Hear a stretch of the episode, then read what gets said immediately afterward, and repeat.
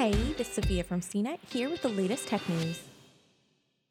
Facebook's mission to connect the world has been part of the company's message at Mobile World Congress in Barcelona for many years now. But even though the show was canceled this year due to concerns over the coronavirus outbreak, the company is pressing ahead with its latest connectivity updates.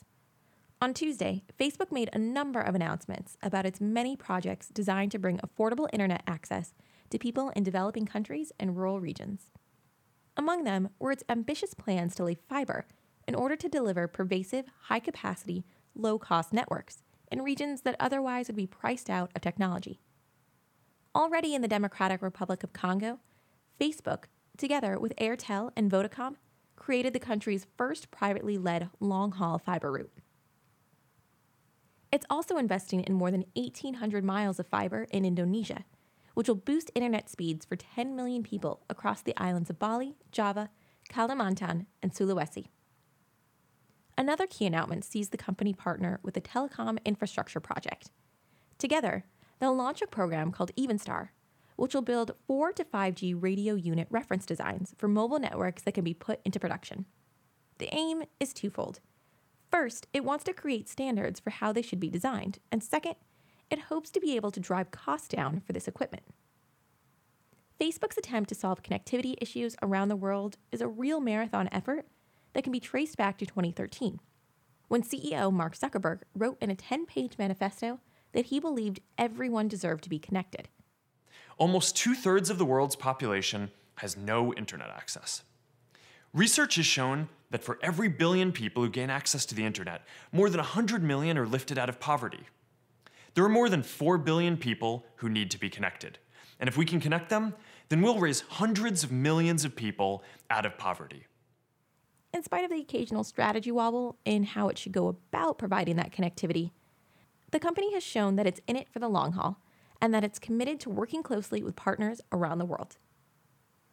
The goal of internet access for all might be a mammoth task, but Connectivity Vice President Dan Rabinovitsj, who has been with Facebook since 2018, shows no signs of wariness.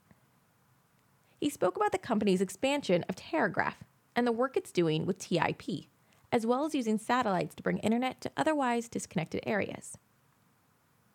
The array of projects and partners that Rabinovitsj's team has going on at any one time can seem baffling to the outsider. But there's a good reason for that. There's no catch all solution to the world's connectivity problems, which impact regions by a variety of factors, from terrain and economics to culture and climate. There's also no real end in sight as to when they might be solved. Now that Facebook's connectivity team has been up and running for several years, there's gathering evidence that some of its projects are having the desired impact. Terragraph is a prime example of this.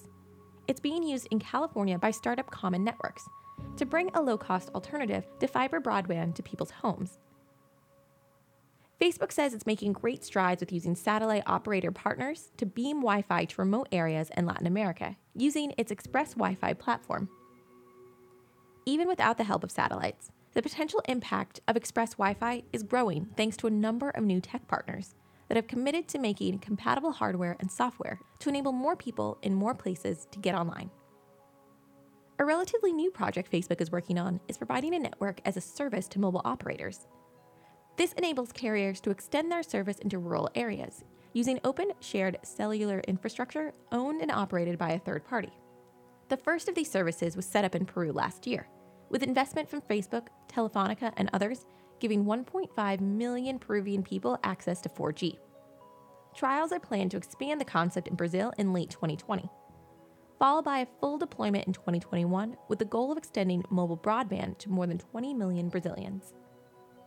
With new pilot programs and trials popping up all the time, it seems like the deployment of many Facebook's connectivity projects are really in full swing. The true test of them will be watching whether they can help bring more people online in the immediate years to come and help them stay online well into the future. We have to ask ourselves what kind of community do we want to be? We have a historic opportunity ahead of us to improve the lives of billions of people. Let's take that opportunity. Let's connect them. For more of the latest tech news, visit cnet.com.